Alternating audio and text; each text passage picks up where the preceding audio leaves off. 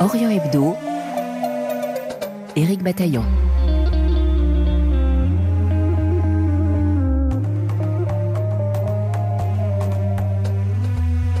Il était au New Morning à Paris mercredi soir. Tigran Kazazian est notre invité pour parler de jazz, jazz oriental précisément, ses influences arabes et l'enchevêtrement de ses influences égyptiennes et arméniennes. Deux pays qui l'ont marqué profondément l'Égypte, où il est né et a vécu toute son enfance, et l'Arménie, d'où est originaire sa famille et où il vit désormais. Un entretien à retrouver en podcast sur notre site rfi.fr, disponible également sur notre application Pure Radio à laquelle vous pouvez vous abonner, c'est gratuit.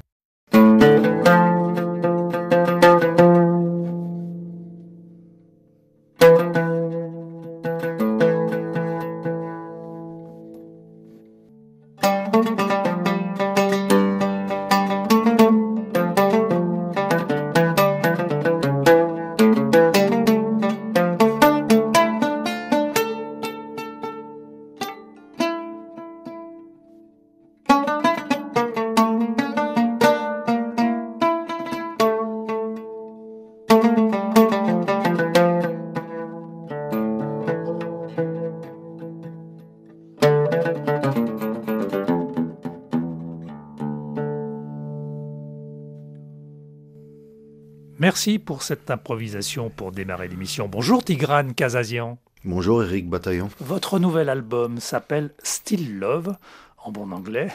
Pourquoi avoir choisi euh, ce titre qui présente une petite ambiguïté euh, sur le terme still? C'était justement pour mettre les trois euh, significations du mot still avec le mot love, euh, style qui est donc ou bien immobile, ou bien toujours, ou bien un état de présence euh, intense, euh, méditatif. donc c'était ces trois choses-là, justement pour montrer le contraste entre l'amour qui est quelque chose qui gagne toujours, mais aussi l'immobilité ou quand parfois ça coince, quand parfois on sent que les choses n'avancent pas et qu'il faut garder l'espoir. Donc c'est plusieurs définition en une. Justement, vous, aujourd'hui, vous êtes euh, immobile ou pas? Non, je ne suis pas juste immobile, c'est sûr. Je suis aussi très euh, actif, mais euh, comme tout le monde, euh, on ne réussit pas tout tout le temps, dans l'instant. Des fois, il faut patienter, des fois, il faut passer par des moments difficiles.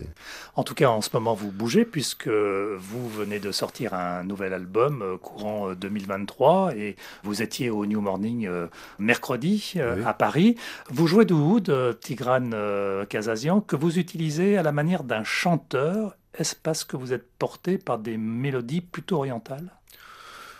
Oui, j'ai toujours du mal avec les descriptions par rapport à la musique parce que la musique, justement, j'ai choisi la musique pour euh, m'exprimer à travers la musique et peut-être moins à travers les mots.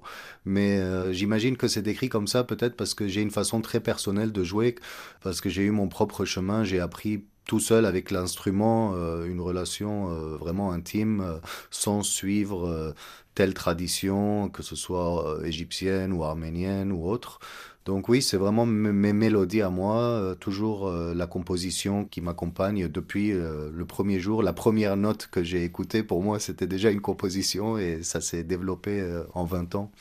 Le jazz dit oriental, qu'a-t-il de particulier par rapport au jazz, disons, classique, sachant que la musique arabe a, ses traditions qu'en général, elle n'aime pas trop voir bousculer? C'est surtout le fruit de ma collaboration avec la pianiste avec laquelle je travaille, qui s'appelle Lucy Khanian, qui est une euh, pianiste et compositrice très talentueuse, et qui a amené, elle, sa touche euh, jazz. Et comme ma musique à moi est aussi euh, très ouverte d'esprit, c'est toujours enrichissant quand on le mélange euh, avec différents styles. Ça peut être le jazz, ça peut être le flamenco dans un arrangement complètement différent, ça peut être la musique indienne. Et j'ai appris un peu cette ouverture d'esprit et cette envie de m'inspirer de beaucoup de cultures à travers mon père et à travers son travail, qui lui aussi est compositeur, joueur de oud et qui a eu un parcours euh, en passant par plein de genres musicaux euh, grâce à son oud et son ouverture d'esprit. On reparlera de votre père, mais vous avez fondé le Kazazian Trio en 2018 avec euh, quels autres musiciens? Vous en avez déjà cité une. En 2018, c'était d'autres musiciens. C'était Edouard Haroutunian et Arsène Petrosian. C'était percussion et doudouk qui m'accompagnaient.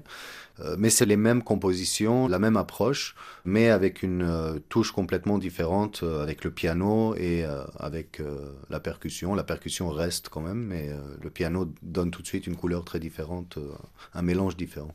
Vous avez été quatre à un moment donné on a aussi été quatre, oui. Un trio à quatre, c'est inhabituel. Oui, oui. Des fois, on joue en quartet. Euh, on a fait un concert à la Philharmonie d'Yerevan il y a un mois. On avait euh, choisi de travailler avec une euh, joueuse de beloul, qui est un instrument avant arménien, et donc on a incorporé ça. C'est surtout en fonction des rencontres et en fonction des... Mais disons que la base, c'est le oud et le piano. Et ensuite, on construit autour, parce que le duo est aussi très intéressant, à mon avis. Est-ce que le fait d'avoir euh, ce trio, de diriger ce trio, ça vous empêche de travailler avec d'autres musiciens euh, extérieurs pour d'autres collaborations? Non, parce que c'est une question de rencontre. Je ne cherche pas forcément les collaborations. La vie nous amène des rencontres. Euh, c'est toujours inattendu et c'est ça qui fait la beauté des choses. J'ai rencontré une chanteuse française l'année dernière avec qui j'ai collaboré, Blaubert et qui a été invité au concert du New Morning, qui a joué en tant qu'invité. Et je vais jouer aussi en tant qu'invité euh, au concert de Blaubert euh, demain à la Manufacture Chanson. toujours à Paris. Toujours à Paris. Donc. Oui. Donc oui, les collaborations, c'est vraiment euh, au fil des rencontres. Voilà. Dans ce nouvel album, Still Love, vous rendez hommage à votre mère, Anne, avec le titre Anne Forever, mais aussi à votre père Georges, dont nous parlions à l'instant, compositeur, joueur de oud lui-même. C'est important pour vous de cette filiation euh, musicale? Très important, la filiation musicale euh, à travers mon père, car c'est en écoutant sa musique pour la première fois à l'âge euh, un peu adulte, disons vers 19 ans, qui m'a inspiré et qui m'a fait sentir le désir de moi-même faire mes recherches musicales et commencer l'instrument. Donc mon père, c'est sûr que sa musique euh, a été fondatrice dans mon parcours. Et ma mère euh, a toujours été aussi une inspiration et un soutien euh, depuis le premier jour. Donc j'ai aussi voulu lui rendre hommage et je trouvais que ce morceau la représentait bien parce que c'est un morceau un peu dynamique et un peu inattendu, un mélange d'improvisation et de motifs. Ce nouvel album, ses ambitions, quelles sont-elles C'est euh, mettre en avant la fraternité dont on manque singulièrement dans ce monde aujourd'hui, ou l'amour peut-être Oui, et puis d'un point de vue euh, un peu plus, euh, disons, concret et pratique, pour moi la musique, c'est quand même... il faut quand même aller aux choses simples. Et les énergies principales que je veux partager avec mon public, c'est de partager le calme et la force. Pour moi, c'est deux choses qui, à travers la musique, euh, peuvent être euh, partagées. Et on a tous besoin de calme et de force pour, euh, penser clairement et peut-être pour vraiment nous aider dans la vie parce que je pense que la musique, en tout cas moi, m'a beaucoup aidé euh, personnellement. C'est pas juste pour se distraire, c'est un rôle essentiel. L'expression en général parce que c'est pas que la musique. Dans mon cas, fais de la musique, je dessine aussi. Pour d'autres, c'est la danse, pour d'autres, c'est écrire, pour d'autres, c'est chanter. Donc pour moi, c'est vraiment du calme, de la force qu'on peut partager et, et qu'on peut amplifier ensemble. Oui, le partage est important aussi. Très important.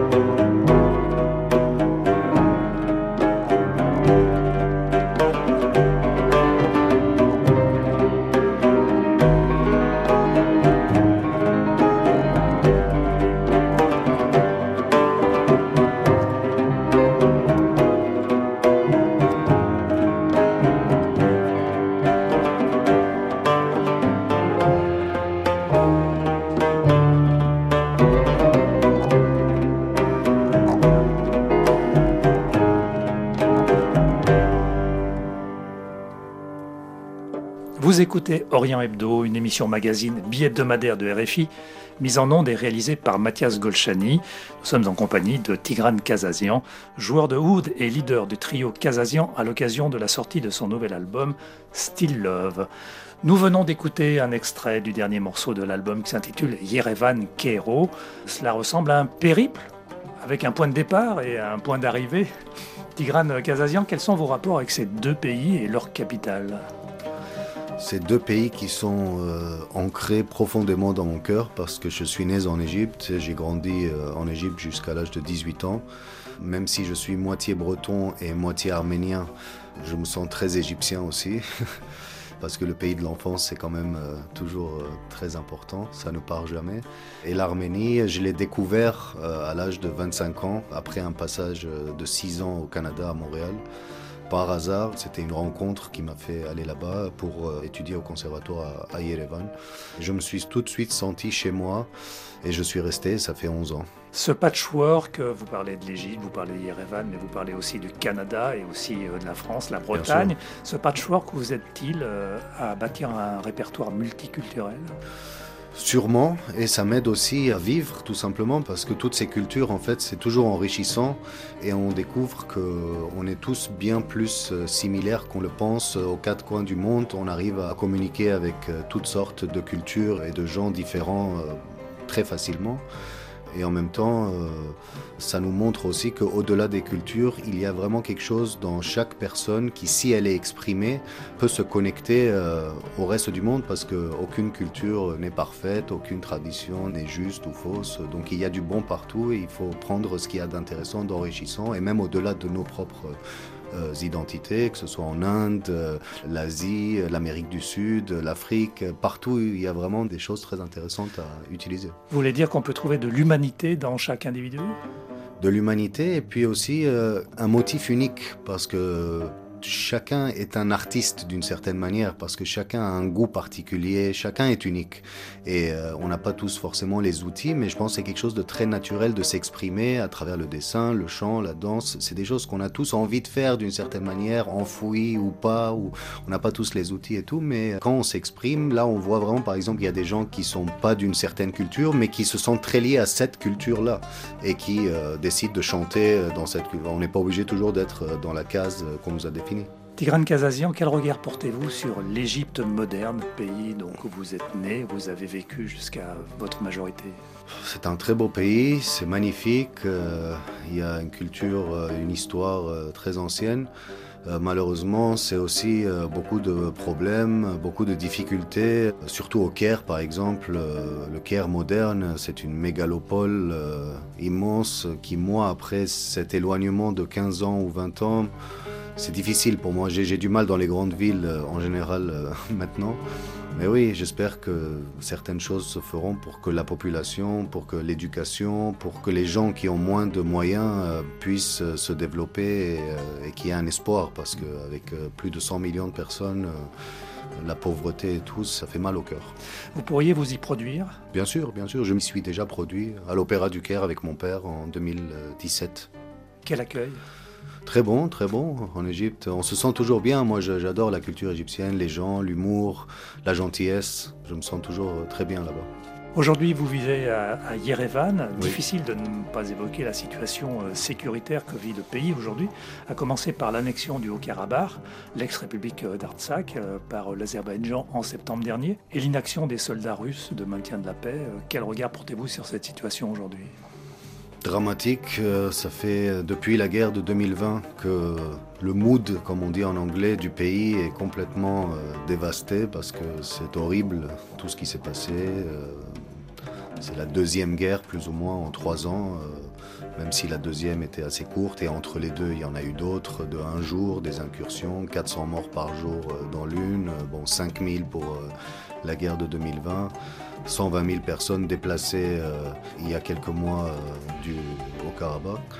Je pense que l'Arménie, euh, en tant que petit pays entouré de beaucoup plus gros pays, avec qui les relations sont très difficiles, c'est un danger d'existence qui peut arriver à n'importe quel moment.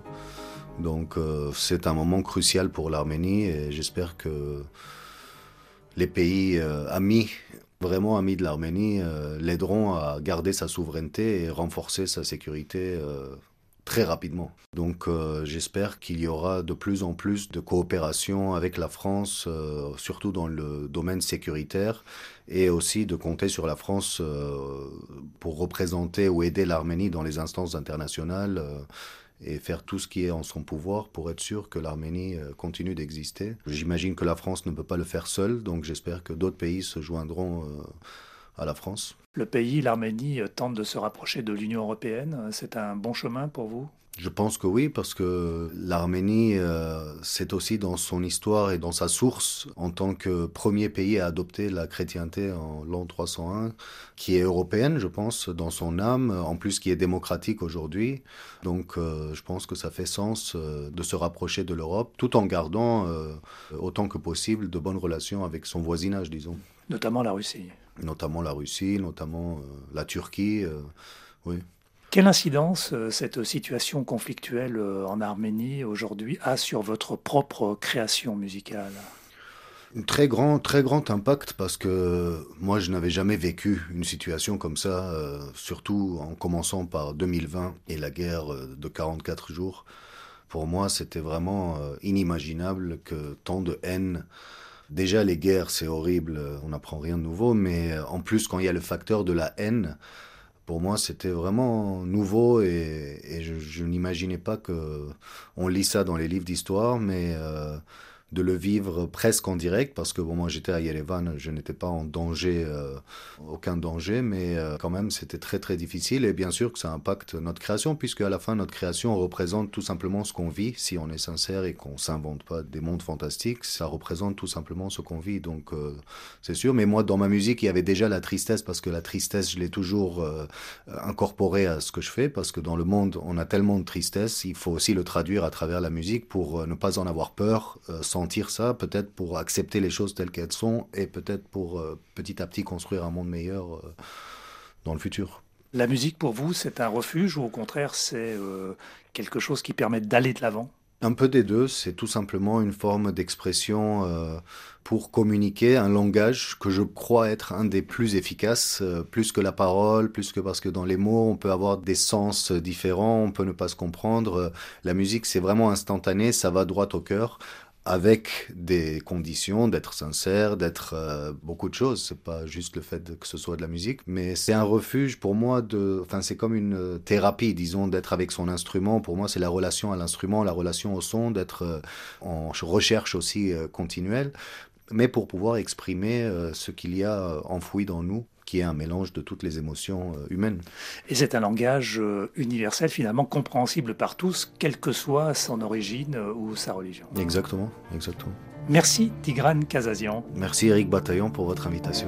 Votre nouvel album instrumental Still Love en collaboration avec le label français L'Horizon Violet distribué par Absilon. Orient Hebdo, merci de votre fidélité. Dans un instant, un nouveau journal. Après ce nouvel extrait de Still Love, nouvel album de Tigran Kazazian.